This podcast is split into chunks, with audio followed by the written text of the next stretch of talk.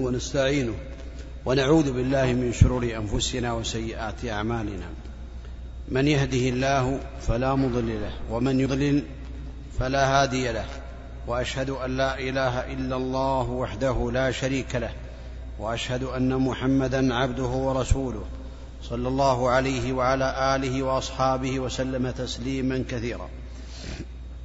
أما بعد فهذا الحديث من أعظم الأحاديث التي بينها النبي عليه الصلاة والسلام لأمته في الأمر بالمعروف والنهي عن المنكر.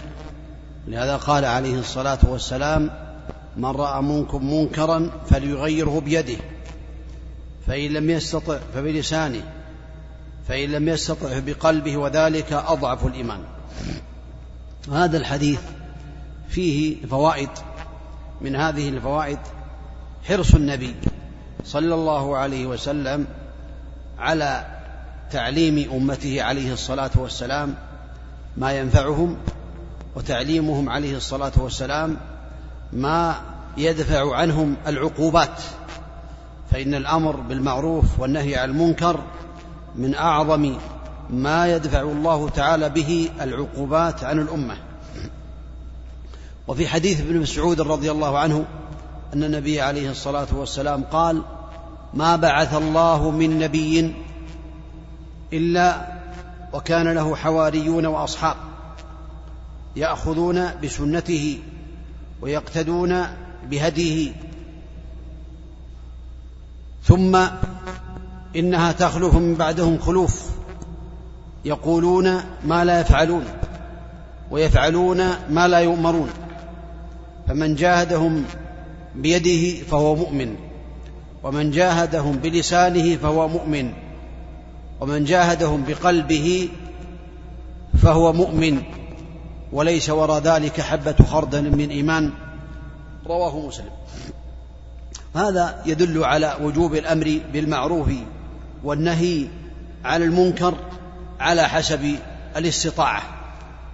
فاتقوا الله ما استطعتم. وهذه الدرجات درجات الأمر بالمعروف والنهي عن المنكر في هذا الحديث الأول أن يغير المنكر بيده. وهذا التغيير يكون لولي الأمر للسلطان لرب الأسرة للزوج للأب لغير ذلك ممن ولاه الله تعالى ولاية من ولاية المسلمين سواء كانت الولاية الكبرى أو الصغرى فإن المنكر لا بد أن يزول باليد تكسير آلات الم... يعني اللهو والتأديب بالضرب إن لم يكن هناك ما يردعه إن لم يرتدع فالتغيير بالمنكر لا يقبل إلا باليد لمن كان له قدرة واستطاعة. وإن حصل بغير اليد بالكلام. وكفى عن اليد فالحمد لله. لكن المقصود أنه إذا لم يزل إلا باليد فيزال لمن كان له قدرة واستطاعة. فإن لم يكن له استطاعة انتقل إلى اللسان كحالنا وحال كل الناس ممن لم يكن له ولاية.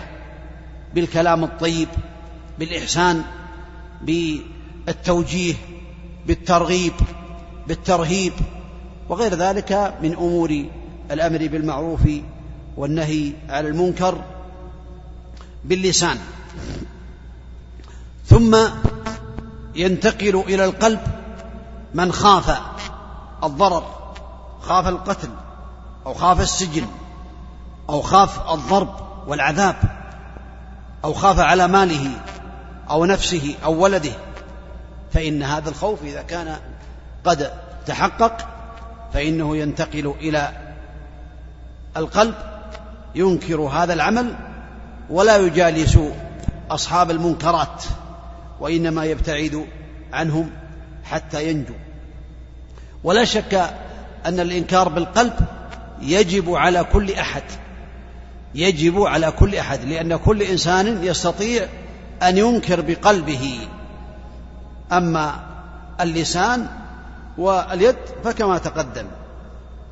وفي الحديث الوعيد الشديد لمن لم يأمر بالمعروف وينهى عن المنكر يدل على ذلك أحاديث أخرى فإن الأحاديث يفسر بعضها بعضا. قد ثبت عن النبي عليه الصلاة والسلام في سنن أبي داود أنه قال عليه الصلاة والسلام ما من رجل يعمل بقوم يعمل بالمعاصي في قوم وهم يقدرون على أن يغيروا عليه ولم يغيروا إلا أصابهم الله بعقاب قبل أن يموتوا. وهذا فيه التهديد والوعيد الشديد لمن ترك الأمر بالمعروف والنهي عن المنكر. وثبت عنه عليه الصلاة والسلام أنه قال لتأمرن بالمعروف ولتنهون عن المنكر أو ليوشكن الله أن يبعث عليكم عقابا منه ثم تدعونه فلا يستجب لكم أو كما قال النبي صلوات الله وسلامه عليه. ولا شك أن بعض الناس قد يستدل بقوله تعالى يا أيها الذين آمنوا عليكم أنفسكم لا يضركم من ضل إذا اهتديتم. قد فسرها أبو بكر رضي الله عنه قال يا أيها الناس إنكم تقرؤون قوله تعالى عليكم أنفسكم لا يضركم من ضل إذا اهتديتم وإني سمعت رسول الله صلى الله عليه وسلم يقول إن الناس إذا رأوا المنكر فلم يغيروه أوشك أن يعمهم الله بعقابه أو كما قال النبي صلوات الله وسلامه عليه. لا شك أن الأمر بالمعروف والنهي عن المنكر من واجبات الإسلام. ومن أهل العلم من قال بأنه الركن السادس من أركان الإسلام الأمر بالمعروف والنهي عن المنكر. ولا بد للآمر بالمعروف والناهي عن المنكر أن يكون عالم رفيقا فيما يأمر به رفيقا فيما ينهى عنه. لا بد أن يكون رفيقا كما قال النبي عليه الصلاة والسلام لا يكون الرفق في شيء إلا زانه ولا ينزع من شيء إلا شانه. ولا بد أن يكون كذلك عالما بما يأمر به عالما بما ينهى عنه. أما كونه يأمر بالمعروف ولا يعرف المعروف وينهى عن المنكر ولا يعرف المنكر لا بد أن يكون عالما بالمعروف وأنه معروف وعالما بالمنكر وأنه منكر وأن الله حرمه وكذلك يكون ذلك بالحكمة. وهذا يدل على أن المسلم عليه أن يتعلم قبل أن يتكلم. ومما ينبغي المسلم وقد تقدم الإشارة إلى شيء من ذلك أن يعلم بأن إنكار المنكر على درجات أربع كما ذكرها ابن القيم رحمه الله تعالى. أن ينكر المنكر ويزول جملة وتفصيلا. هذه الدرجة الأولى. الدرجة الثانية أن ينكر المنكر ويخف يعني عنده علم بأنه لو أنكر المنكر خف. الدرجة الثالثة أن ينكر المنكر ويخلفه مثله. الدرجة الرابعة أن ينكر المنكر ويخلفه منكر أنكر منه. قال رحمه الله فالإنكار في الدرجتين الأوليين واجب أي إذا كان يزول أو يخف وفي الدرجة الثالثة مختلف فيه. وفي الدرجة الرابعة يحرم الإنكار على يعني مرتكب المنكر إذا كان الإنكار يجره إلى أن يرتكب منكرا أكبر من هذا المنكر. فلا بد للعبد أن يعلم هذه الدرجات حتى يدعو إلى الله تعالى على بصيرة وحتى يكون على بينة حتى لا يقع فيما حرم الله تعالى عليه. وينبغي أن يعلم بأن جميع الأمة مأمورون بالأمر بالمعروف والنهي عن المنكر لأن النبي عليه الصلاة والسلام قال من رأى منكم منكرا فالأمر للجميع على حسب الاستطاعة وعلى حسب القدرة. الأمر للجميع كما بين النبي عليه الصلاة والسلام أنه كل إنسان يرى منكرا عليه أن يغيره بأحد هذه الأمور الثلاثة المتقدمة في الحديث. ومن الفوائد في هذا الحديث أو تستنبط من هذا الحديث لقوله من رأى منكم منكرا أن الله تعالى لم يكلفنا أن نبحث عن المنكر ونتجسس و آه، يعني ننظر إلى البيوت وغير ذلك وإنما قال من رأى منكم منكرا. أما المنكر المستور الذي لا نعلم عنه فلم يكلفنا الله تعالى أن نتجسس ولا يعني نقتحم على البيوت إلا إذا كان هناك غلب الظن أو عند ولي الأمر يعني علم بأن هذا البيت تمارس فيه المنكرات أو نقل إليه بأنه يعني يحصل فيه شيء من المنكرات التي حرم الله تعالى علي على عباده فولي الأمر له أن يعمل بما يراه مناسبا في رضا الله تعالى. أما سائر الناس فليس لهم أن يتجسسوا وليس لهم أن يعني ينظروا إلى عورات الناس وإنما المنكر الظاهر الذي يرونه هو الذي يجب عليهم أن ينكروه وغير ذلك من الفوائد في هذا الحديث وهذا الحديث عام ينبغي لكل مسلم أن يأمر بالمعروف وينهى عن المنكر على حسب ما أعطاه الله تعالى من القوة وما أعطاه الله من العلم ويكون ذلك بالحكمة والموعظة الحسنة بالرفق باللين بالكلام الطيب. نعم. حديث الخامس والثلاثون. عن أبي هريرة رضي الله تعالى عنه قال قال رسول الله صلى الله عليه وسلم لا تحاسدوا ولا تناجشوا ولا تباغضوا ولا تدابروا ولا يبع بعض ولا يبع بعضكم على بيع بعض. وكونوا عباد الله إخوانا. المسلم أخو المسلم. لا يظلمه ولا يخذله ولا يكذبه ولا يحقره. التقوى ها هنا. ويشير صلى الله عليه وسلم إلى صدره ثلاث مرات بحسب امرئ من الشر أن يحقر أخاه المسلم. كل المسلم على المسلم حرام دمه وماله وعرضه رواه مسلم. وهذا الحديث فيه من الفوائد الشيء الكثير الذي لا يحصر في مثل هذا المقام.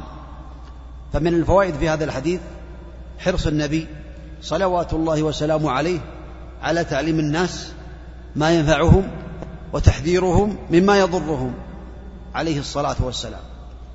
وفيه من الفوائد تحريم الحسد لأنه نهى عن الحسد لا تحاسدوا. تحريم الحسد والحسد أنواع. هو هو تعريفه أو مفهومه هو تمني زوال النعمة عن الغير. يتمنى أن تزول هذه النعمة عن غيره وتكون له. هذه هذا نوع من أنواع الحسد. وهذا عمل قبيح. نوع الثاني من أنواع الحسد يتمنى أن تزول هذه النعمة حتى ولو لم تكن له سواء كانت له أو لغيره. المهم أن تزول. وهذا فيه اعتراض على تقدير الله تعالى وعلى قدره وعلى حكمته سبحانه وتعالى كأنه يقول أنت يا رب أعطيت فلانا هذا العلم أو أعطيته هذا المال أو أعطيته هذه الصحة وهو لا يستحق ذلك. فأنت وضعت الشيء في غير موضعه والعياذ بالله. هذا اعتراض على حكم الله تعالى وعلى تقديره وعلى حكمته سبحانه وتعالى.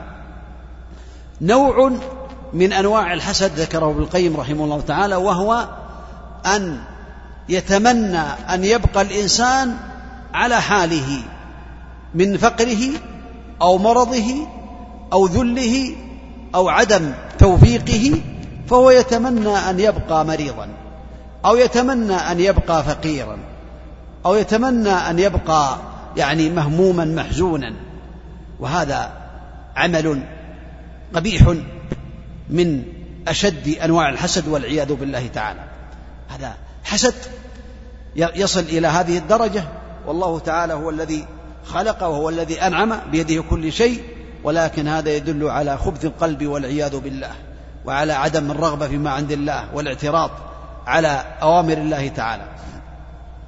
نوع الرابع من أنواع الحسد وهو الغبطة وهذا محمود لا بأس به وهو أن يتمنى أن يكون له مثل لا مثل ما لأخيه من الخير من غير أن يزول من هذا الخير شيء.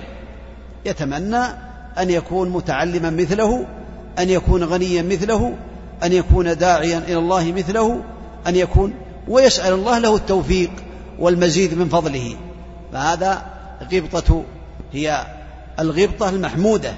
ولهذا قال النبي عليه الصلاة والسلام لا حسد إلا في اثنتين رجل آتاه الله ما علم القرآن فهو يقوم به آناء الليل وآناء النهار. ورجل آتاه الله مالا فهو ينفق آناء الليل وآناء النهار. وأنواع الحسد مذمومة إلا الغبطة. والحسد في الحقيقة هو يكون من صفات إبليس. فإبليس قد حسد آدم عليه السلام على ما هو فيه من النعمة ويكون من صفات اليهود. ومن صفات اليهود أم يحسدون الناس على ما آتاهم الله من فضله؟ وهو من صفات النساء وضعفاء العقول ومن صفات ومن صفات الأقران وهذا يعني من صفات ضعفاء العقول فإن الحسد لا يكون من العاقل كامل الإيمان لأنه يعلم بأن الله تعالى قدر المقادير والأرزاق وبيده كل شيء سبحانه وتعالى. والحسد يذكر أنه ربما يكون لجميع الناس إلا من عصم الله. ولهذا يذكر يقول ما خلا جسد من حسد ولكن الكريم يخفيه واللئيم يبديه.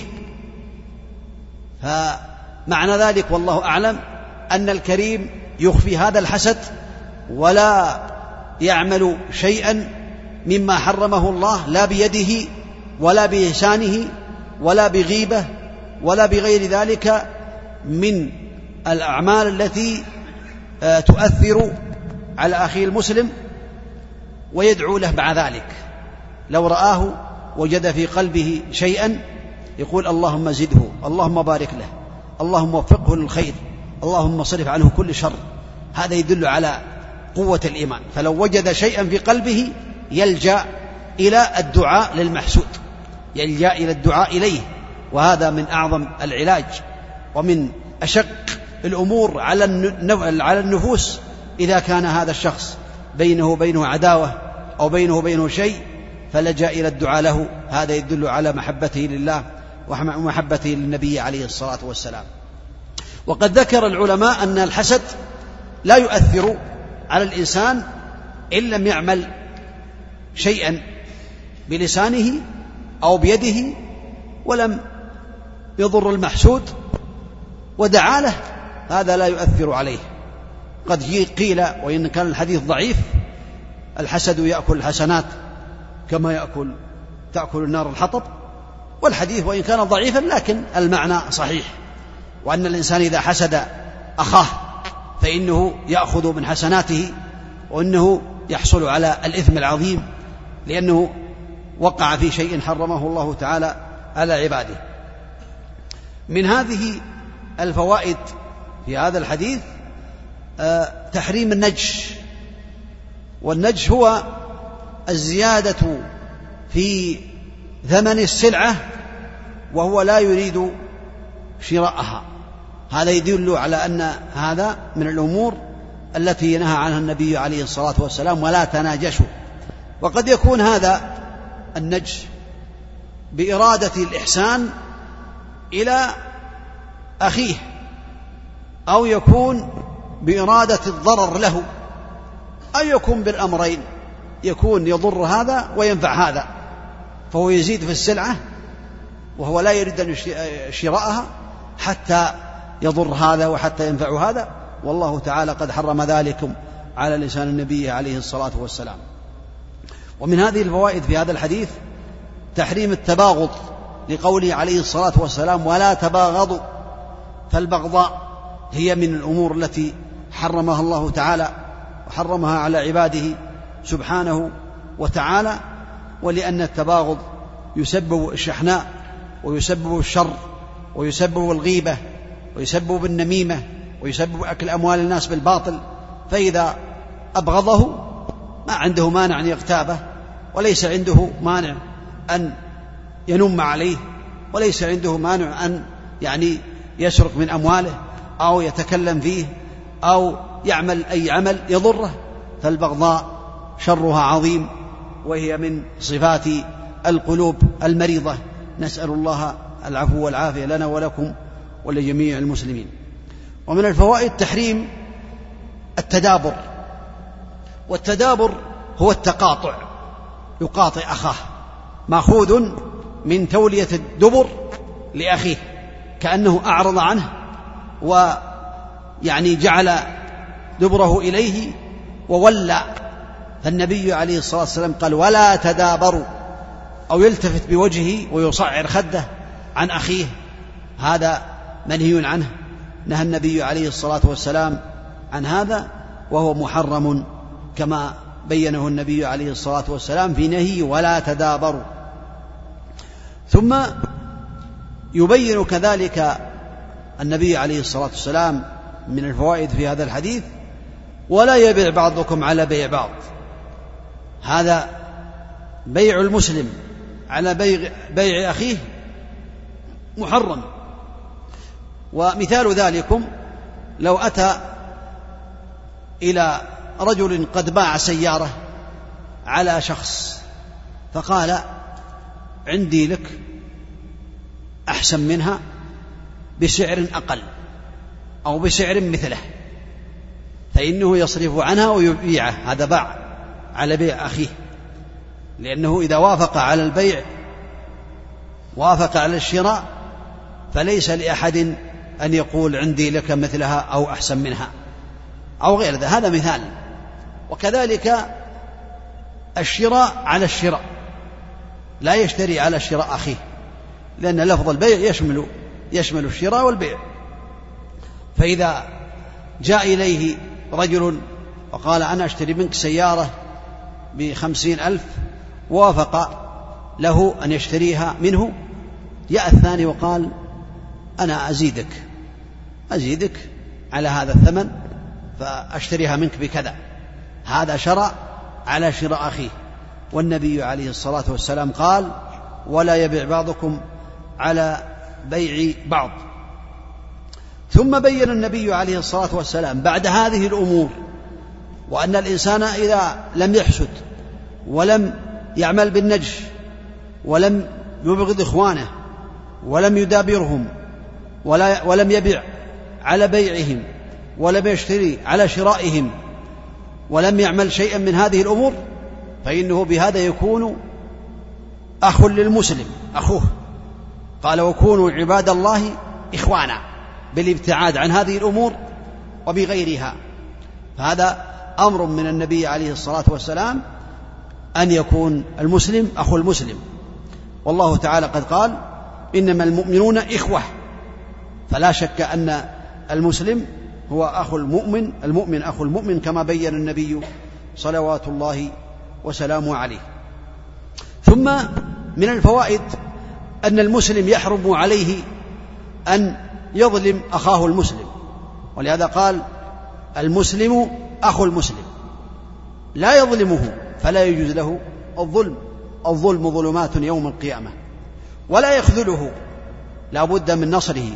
انصر أخاك ظالما أو مظلوما. قالوا يا رسول الله أرأيت إن كان ظالما؟ فكيف أنصره إذا كان مظلوما؟ قال تأخذ على يده أو تحجزه عن الظلم أو كما قال النبي صلوات الله وسلامه عليه. فالخذلان هو عدم النصرة وعدم المعاونة على الخير ولا يكذبه لا يكذب على أخيه المسلم وإنما يحدثه بالصدق. والكذب لا يجوز. كما قال النبي عليه الصلاة والسلام إن الصدق يهدي إلى البر وإن البر يهدي إلى الجنة. ولا يزال الرجل يصدق ويتحرى الصدق حتى يكتب عند الله صديقا.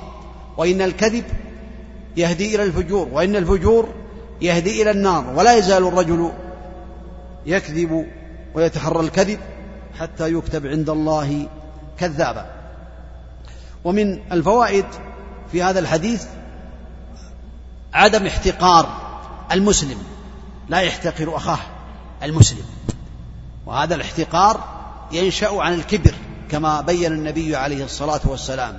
قال لا يدخل الجنة من كان في قلبه مثقال ذرة من كبر.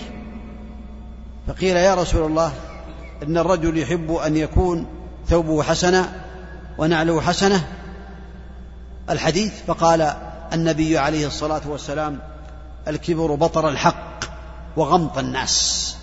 بطر الحق أي رد الحق وغمط الناس احتقار الناس.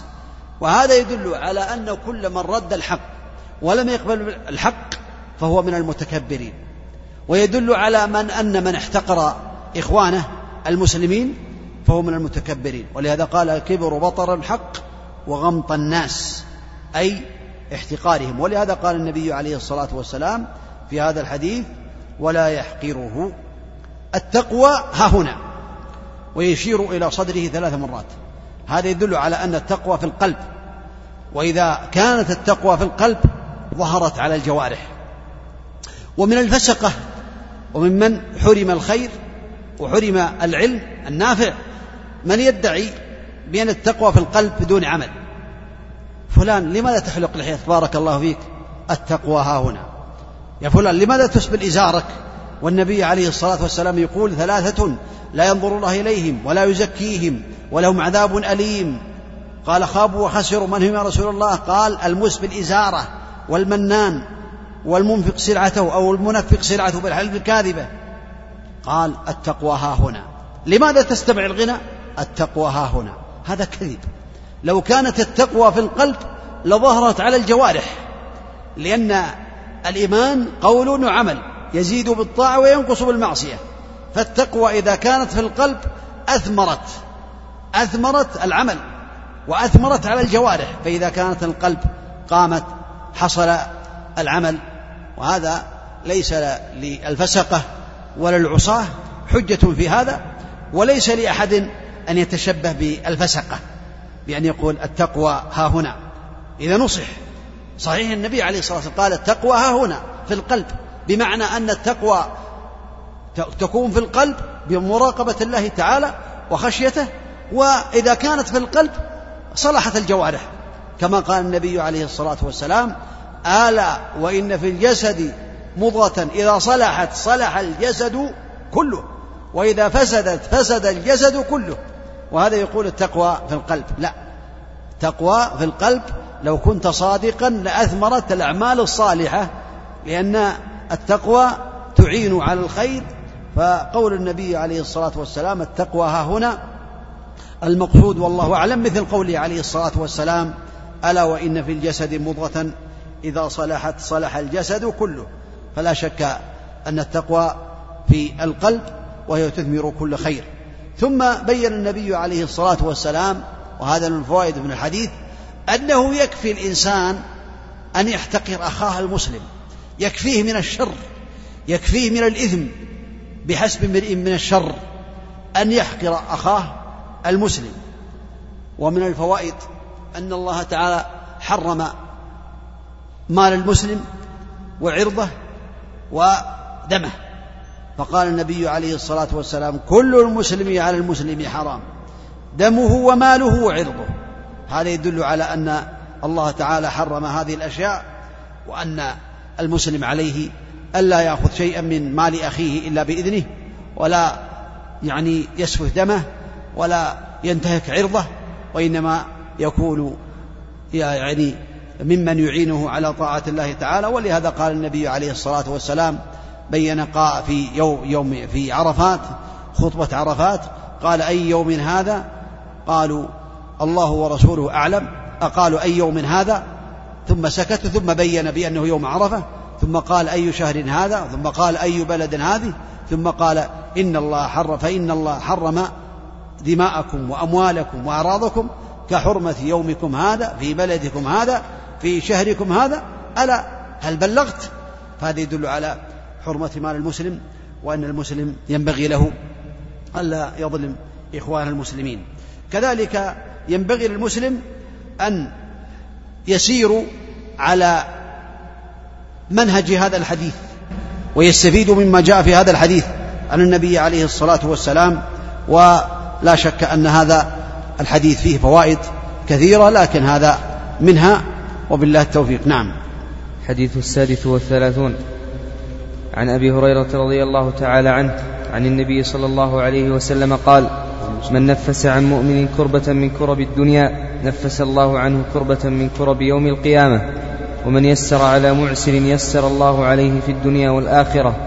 ومن ستر مسلما ستره الله في الدنيا والآخرة. والله في عون العبد ما كان العبد في عون أخيه. ومن سلك طريقا يلتمس فيه علما سهل الله له به طريقا إلى الجنة. وما اجتمع قوم في بيت من بيوت الله يتلون كتاب الله ويتدارسونه بينهم إلا نزلت عليهم السكينة وغشيتهم الرحمة وحفتهم الملائكة وذكرهم الله في من عنده ومن أبطأ به عمله لم يسرع به نسبه. رواه مسلم. هذا الحديث حديث شامل لأنواع كثيرة من أنواع الأعمال الصالحة من أنواع الأعمال الجامعة. المنجية من عذاب الله تعالى المقربة إلى الله تعالى. ومن هذه الفوائد تعليم النبي صلوات الله وسلامه عليه لأصحابه جوامع الأخلاق وجوامع الآداب إن هذا الحديث قد اشتمل على هذه الآداب. ومن هذا يؤخذ أن الجزاء من جنس العمل. من نفس عن مؤمن كربة من كرب الدنيا نفس الله عنه كربة من كرب يوم القيامة. وفي الحديث من ستر مسلما ستره الله في الدنيا والآخرة. وفي الحديث من يسر على معسر يسر الله عليه في الدنيا والآخرة. هذا يدل على أن الجزاء من جنس العمل. فربنا عز وجل هو أحكم الحاكمين. وفي الحديث من الفوائد أن الكرب إذا نفست فإن الله تعالى ينفس عن من نفس عن أخيه كربة من كرب الدنيا وكرب الآخرة كثيرة. والكربة هي الشدة العظيمة والأمور التي تحل بالإنسان سواء كان ذلك من فقر أو من غيره. فهذه الكرب من نفس عن مؤمن كربة من كرب الدنيا نفس الله عنه كربة من كرب يوم القيامة. والتنفيس كأنه مأخوذ من التخفيف. خفف. خفف كأنه مخنوق. ثم خفف عنه حتى يتنفس. فكأنه نفس عن أخيه كربة وجاء في الحديث الآخر في الصحيحين كذلك أن من آه، نفس أو من فرج عن مسلم كربة فرج الله عنه كربة من كرب يوم القيامة. والتفريج هو إزالة الكربة كلها والتنفيس هو التخفيف خفف عنه الكربة والأحاديث تفسر بعضها بعضا. وكذلك التيسير يسر على معسر بقوله عليه الصلاة والسلام ومن يسر على معسر يسر الله يسر الله له في الدنيا والآخرة ومن يسر على معسر يسر الله عليه في الدنيا والآخرة. والتيسير على المعسر يكون بأمرين. إما بإنظاره فنظرة, فنظرة إلى ميسرة بإنظاره وإمهاله حتى يفتح الله تعالى عليه. وهذا واجب من الواجبات. إذا كان معسرا فإنه يجب على من كان يطالبه أن ينظره. وأن يمهله حتى ييسر الله تعالى له. ويكون كذلك التيسير على المعسر بالوضع عنه يخفف عنه. ويكون أعظم من ذلك بالوضع عنه كل شيء. ولهذا ثبت في الحديث أن النبي عليه الصلاة والسلام أن من وضع عن معسر أو أنظره أظله الله في ظله يوم لا ظل إلا ظله. أو كما قال النبي عليه الصلاة والسلام. هذا يدل على أن هناك من الناس من يكون في ظل الله تعالى غير السبعة كثير. منهم المتحابون في الله ومنهم من أنظر معسرا. كما في هذا الحديث أنا من أنظر معسرا أو وضع عنه أظله الله تعالى في ظله يوم لا ظل إلا ظله. هذا يدل على أن التيسير على المعسر يكون بأحد هذه الأمرين. إن إما بالوضع عنه وإما بإنظاره كما بين النبي عليه الصلاة والسلام. ومن هذه الفوائد الستر على المسلم وأنه من الحسنات. ومن ستر مسلما ستره الله في الدنيا والآخرة. والعورات كثيرة. من ستر مسلما فإنه يكون ممن وعدهم الله تعالى بالستر في الدنيا والآخرة. والذي يعمل ما ينبغي أن يستر عليه على نوعين. أناس من المسلمين يعملون بعض المعاصي ويختفون عليها ويتوبون إلى الله تعالى منها ويندمون ولا يحبون أن يطلع أحد عليهم من الناس فهذا هو الذي قال فيه النبي عليه الصلاة والسلام من ستر مسلما ستره الله في الدنيا والآخرة. ولكن عليه أن ينصحه ويعلمه ويرشده ويخوفه ويأمره بالخير ويحذره من عقاب الله. نوع آخر من العصاة يجاهرون بالمعاصي ولا يبالون سواء تكلم فيهم أو غير ذلك. فهؤلاء لا يستر عليهم وليس لهم غيبة وإنما على الناس أن يبلغوا عنهم ولاة الأمر إن لم يقدروا على إزالة المنكرات التي يقومون بها لأنهم من المجاهرين. والنبي عليه الصلاة والسلام قال كل أمة معافى إلا من إلا المجاهرين وإن من المجاهرة أن يعمل الرجل عملا بالليل فيصبح ويكشف ستر الله تعالى عليه. ويقول يا فلان عملت البارحة كذا وكذا. هذا من المجاهرين. فالخلاصة أن الستر يكون على من يخفي أعماله التي لا يحبها الله تعالى ويستر عليه ويوجه ويعلم ويرغب في الخير ويحذر من الشر حتى يحصل على الخير. كذلك من هذه الأمور التي بينها النبي عليه الصلاة والسلام أو هذه الفوائد أن الله تعالى يكون في عون العبد. ما دام العبد في عون أخيه فإن الله تعالى يكون في عونه. كما بين النبي عليه الصلاة والسلام والله في عون العبد ما كان العبد في عون أخيه. كذلك يكون الله بحاجته كما جاء في الحديث الصح الآخر في الصحيحين.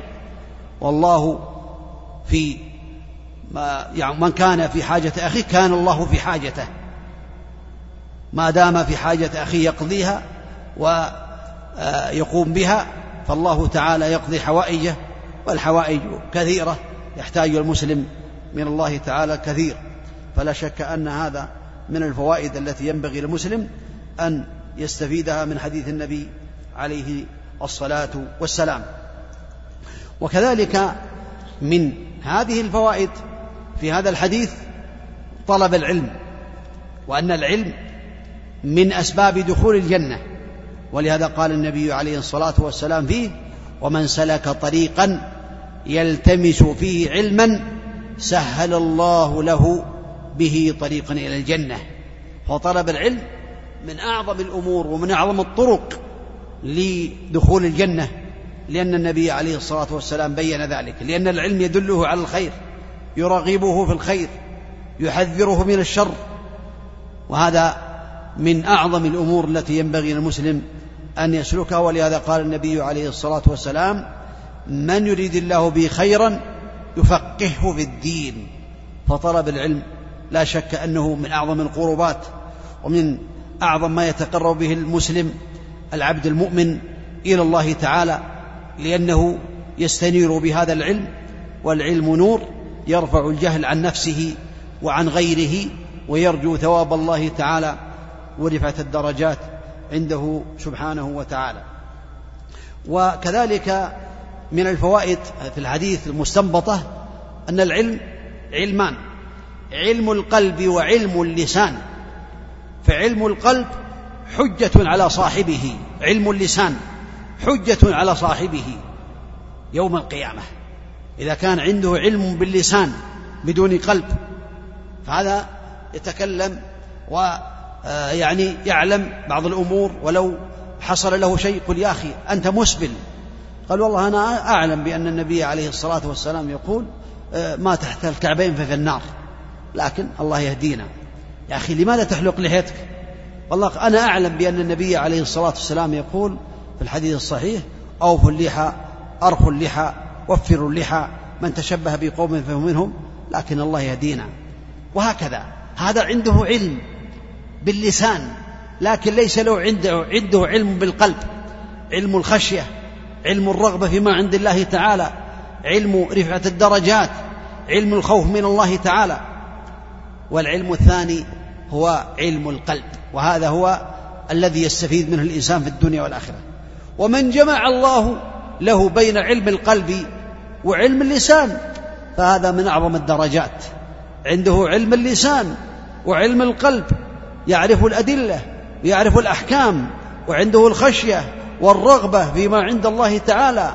يحب ما يحبه الله ويبغض ما يبغضه الله. هذا هو في الحقيقة من أعظم الناس اجرا عند الله سبحانه وتعالى. وفي الحديث من الفوائد استحباب التحلق في قراءة القرآن والذكر كذلك. فإن النبي عليه الصلاة والسلام بينه في هذا الحديث صلوات الله وسلامه عليه قال وما جلس قوم في بيت من بيوت الله تعالى يتلون كتابه ويتدارسونه بينهم إلا نزلت عليهم السكينة. السكينة نوع من أنواع الملائكة. وقيل بأنها الطمأنينة. الطمأنينة ويعني آه الاستكانة وقيل هذا وقيل هذا. والأدلة تدل على ذلك. وربما تكون هي نوع من أنواع الملائكة وقد تكون كذلك الطمأنينة والأنس والراحة في هذه الحلقات. قال إلا نزلت عليهم السكينة. وغشيتهم الرحمة. إن رحمة الله قريب من المحسنين. هذا يدل على فضل حلقات العلم وأن من حصل عليها وفقه الله تعالى لها حصل له هذا الخير. وكذلك حفتهم الملائكة. وذكرهم الله في من عنده. ذكرهم عند الملأ الأعلى من الملائكة يثني عليهم سبحانه وتعالى أن جلسوا في هذه الحلقات. ومن هذا أن النبي عليه الصلاة والسلام بين ذلك في أحاديث أخر. وفي مسلم من قعد من قعد في مجلس ولم يذكر المسجد ولم يذكر آآ آآ القرآن وإنما ذكر لله تعالى. فهذا يشمل قراءة القرآن ويشمل الذكر إذا اجتمع عليه الناس سواء كان في المسجد أو في البيت أو في أي مكان طاهر فإن الملائكة تنزل عليهم السكينة وتغشاهم الرحمة وتحفهم الملائكة ويذكرهم الله تعالى في من عنده. وهذا من فضل الله تعالى على عباده ومن فضل الذكر ومن فضل قراءة القرآن كلام الله تعالى. وهذا فيه الخير الكثير والثواب العظيم الذي بينه النبي صلوات الله وسلامه عليه وأن له هذه الخصال الأربع التي بينها النبي صلوات الله وسلامه عليه. والعمل بهذا الحديث يبلغ صاحبه الدرجات العلى يبلغه الدرجات العلى عند الله تعالى ويسرع به إلى الخير. ولهذا قال النبي عليه الصلاة والسلام ومن بطأ به عمله قصر به عمله عمله. لم يسرع به نسبه. إذا قصر العمل فالنسب لو كان من أعظم الناس نسبا فهذا أبو لهب وأبو جهل من أعظم الناس نسبا لكنه لم يسرع به إلى الخير وإنما أسرع به عمله إلى النار وانبطأ به عمله. لم يسرع به وهذا سلمان الفارسي رضي الله عنه وبلال رضي الله عنه الجميع أسرعت بهم أعمالهم ولو كان نسبهم ليس بعريق من أنساب العرب التي يتفاخر الناس بها. فالمقصود أن العمل هو المنجي من عذاب الله تعالى بتوفيق الله تعالى وتسديده وإعانته. أما النسب فلا ينفع صاحبه في الآخرة وإنما ينفعه العمل الصالح كما بين النبي صلوات الله وسلامه. والحديث فيه فوائد عظيمة كثيرة غير هذه الفوائد. نعم.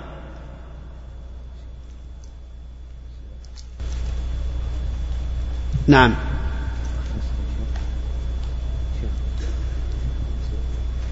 لا اقرأ الحديث. نعم. حديث السابع والثلاثون. نعم. عن, عن ابن عباس رضي الله تعالى عنهما عن رسول الله صلى الله عليه وسلم فيما يرويه عن ربه تبارك وتعالى قال إن الله تعالى كتب الحسنات والسيئات ثم بين ذلك فمن هم بحسنة فلم يعملها كتبها الله عنده حسنة كاملة وإن هم بها فعملها كتبها الله تعالى عنده عشر حسنات إلى سبعمائة ضعف إلى أضعاف كثيرة. وإن هم بسيئة فلم يعملها كتبها الله عنده حسنة كاملة. كتب الله عنده سيئة كاملة. وإن هم بها أعد أعد نعم. وإن هم بها فعملها نعم. وإن هم وإن هم بسيئة فلم يعملها كتبها الله عنده حسنة كاملة. نعم. وإن هم بها فعملها كتبها الله عنده سيئة واحدة. رواه البخاري ومسلم. هذا الحديث حديث عظيم. فيه من الفوائد فضل الله تعالى ورحمته سبحانه وتعالى على عباده وأنه يكتب لهم الحسنات وهو حديث قدسي من الأحاديث التي يرويها النبي عليه الصلاة والسلام عن الله تعالى. والخلاصة أن الفوائد في هذا الحديث منها فضل الله تعالى ورحمته على عباده. ومن الفوائد أن عمل الحسنات من عمل الحسنات تضاعف له. إلى عشر أمثالها إلى سبعمائة ضعف إلى أضعاف كثيرة على حسب الإخلاص والرغبة فيما عند الله تعالى. والفائدة الثالثة أن عمل السيئات تكتب به السيئات إذا عملها. وإذا لم يعملها تكتب له حسنة كاملة. فإذا عملها كتبت له سيئة واحدة من باب التصغير. وإذا لم يعملها كتبت له سيئة كاملة آه سيئة واحدة. حسنة إذا عملها كتبت له سيئة واحدة. وإذا لم يعملها كتبها الله له تعالى حسنة كاملة. وقد اختلفت الأحاديث في هذا. فجاء في الحديث الآخر النبي عليه الصلاة والسلام قال إذا التقى المسلمان بسيفيهما فالقاتل والمقتول في النار. قيل يا رسول الله هذا القاتل فما بال المقتول؟ قال إنه كان حريصا على قتل صاحبه. فذكر العلماء الروايات والأحاديث ويفسر بعضها بعضا وأن الإنسان إذا عمل الحسنات تكتب له عشر حسنات إلى سبعمائة ضعف إلى إلى أضعاف كثيرة. أما إذا لم يعمل الحسنة هم بها ولم يعملها. هذه الدرجة الثانية. فإنها تكتب له حسنة كاملة.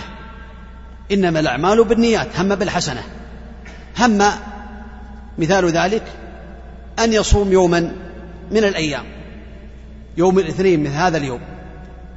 فهم أن يصومه ولكن عرض له عارض ما تيسر له. فهذا يكتب له لأنه هم بخير هم بصدقة. تكتب له. ولكن قال حسنة كاملة. الدرجة الثالثة أن يهم بالسيئة. فإذا هم بالسيئة فإذا عمل السيئة هم بها وعملها كتبت له سيئة واحدة. من باب التصغير. لا تضاعف لأن السيئات لا تضاعف. ولكن قد تكون عظيمة. فإن هم بها ولم يعملها الدرجة الرابعة فإنها تكتب له حسنة كاملة. وهذه المسألة كما سمعتم فيها خلاف في الأحاديث. والصواب في هذا أنه إذا هم بها ولم يعملها خوفا من الله كما جاء في بعض الروايات إنما تركه من جر من جراء أي من خوفي إذا هم بالسيئة ولم يعملها فإنها خوفا من الله تعالى ورغبة فيما عنده كتبت له حسنة كاملة. أما إذا هم بها ولم يعملها للكسل أو لغير ذلك من العوارض بدون أن يتركها لله وبدون أن يحول بينه وبينها حائل فلا تكتب عليه لا حسنة ولا سيئة. هكذا قال شيخنا ابن باز رحمه الله تعالى أنه إذا هم بالسيئة وتركها ما تركها لله ولم يتركها بقوة غلب على أمره وإنما تركها أراد أن مثلا أن آه، يشرب الدخان لا قدر الله ثم تركه. يعني تكاسل عنه. ما يعني ما عمله. هذا لا يكتب له لا سيئة ولا حسنة. هذه درجة رابعة. الدرجة الأخرى هم بها واجتهد في طلبها وحاول أن يعملها لكنه غلب على أمره. فهذه تكتب له سيئة. كما قال النبي عليه الصلاة والسلام في الحديث إذا التقى المسلمان بسيفيهما فالقاتل والمقتول في النار. وفي الحديث فوائد غير هذه الفوائد. نعم. بعده نعم. الحديث الثامن والثلاثون. عن أبي هريرة رضي الله تعالى عنه قال قال رسول الله صلى الله عليه وسلم إن الله تعالى قال من عادى لي وليا فقد آذنته بالحرب وما تقرب إلي عبدي بشيء أحب إلي مما افترضته عليه. ولا يزال عبدي يتقرب إلي بالنوافل حتى أحبه فإذا أحببته كنت سمعه الذي يسمع به وبصره الذي يبصر به ويده التي يبطش بها ورجله, ورجله التي يمشي بها ولئن سألني لأعطينه ولئن استعاذني لأوعدنه. رواه البخاري. هذا الحديث فيه من الفوائد الفوائد الكثيرة. منها أنه أشرف حديث في ذكر أولياء الله تعالى. وأولياء الله تعالى هم الذين يقومون بطاعته ويبتعدون عن معصيته. كما قال تعالى ألا إن أولياء الله لا خوف عليهم ولا هم يحزنون الذين آمنوا وكانوا يتقون. ومن الفوائد في هذا الحديث أن الله تعالى أعلم وأخبر بأن من عادى له وليا فقد آذنه بالحرب عليه أن يستعد لمحاربة الله تعالى وأنه محاربا لله تعالى لأنه يحارب أولياء الله سبحانه وتعالى. ومن الفوائد في هذا الحديث أن جميع المعاصي محاربة لله تعالى ولرسوله عليه الصلاة والسلام ومنها الربا فإن المرابي محارب لله تعالى وقطاع الطرق محاربون لله تعالى والقائمين بالكبائر محاربون لله تعالى ولكن المحاربة محاربتان محاربة عظمى يعني ومحاربة آه، صغرى فعلى حسب الأعمال وعلى حسب المعاصي والسيئات. ومن الفوائد أن أحب الأعمال لله تعالى الفرائض وما تقرب إلي عبدي بشيء أحب إلي مما افترته عليه. هذا من الفوائد وأن أعظم وأحب الأعمال إلى الله تعالى الفرائض التي فرضها الله تعالى على عباده سبحانه وتعالى.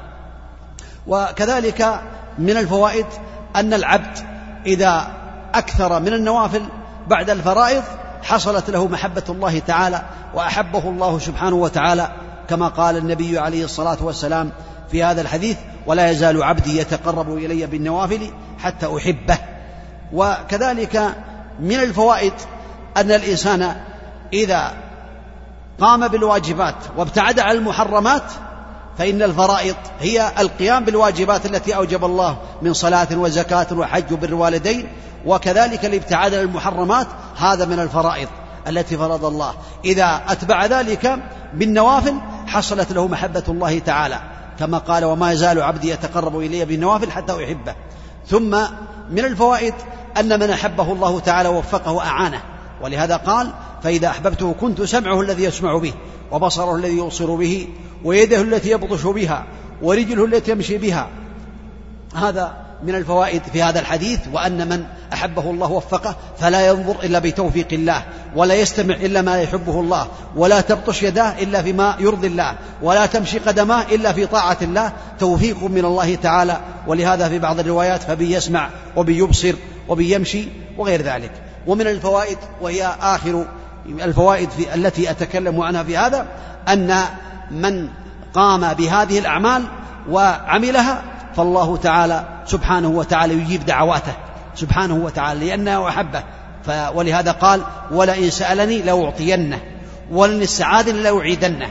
هذا يدل على أن من أسباب ومن يعني وسائل إجابة الدعاء طاعة الله تعالى وطاعة النبي عليه الصلاة والسلام. قد ورد في بعض الأحاديث في البخاري في رواية بعض البخاري ومنهم من تكلم فيه لكن أورده آه، ابن رجب رحمه الله تعالى في جامع العلوم والحكم أن الله تعالى يقول وما ترددت في شيء أنا فاعله ترددي في قبض نفس المؤمن يكره الموت وأنا أكره مساءته وهذا يدل على أن الله يحبه سبحانه وتعالى ولكنه كتب الموت كتب الموت على كل نفس كل نفس ذائقة الموت. والحديث فيه فوائد كثيرة وهو حديث عظيم بينه النبي عليه الصلاة والسلام وفيه معاداة من عاد الله سبحانه وتعالى وفيه كذلك محبة من أحب الله فوجوب معاداة من عاداه الله ووجوب محبة من أحبه الله تعالى. والمسلم عليه أن يعتني بهذا الحديث وفيه الحث على كثرة النوافل وأن الإنسان يكثر من النوافل حتى يكون محبوبا عند الله تعالى. وأسأل الله الذي لا إله إلا هو بأسماء الحسنى وصفات العلى أن يوفقني وإياكم لما يرضيه وأن يرزقنا العلم النافع والعمل الصالح. التوفيق لما يحبه ويرضاه والحديث فيه فوائد أكثر من هذا لكن طالب العلم يستفيد. وهذه نقاط نماذج ويقيس عليها المسلم وطالب العلم ويستفيد أسأل الله لي ولكم التوفيق وصلى الله وسلم وبارك على نبينا محمد وعلى آله وأصحابه أجمعين.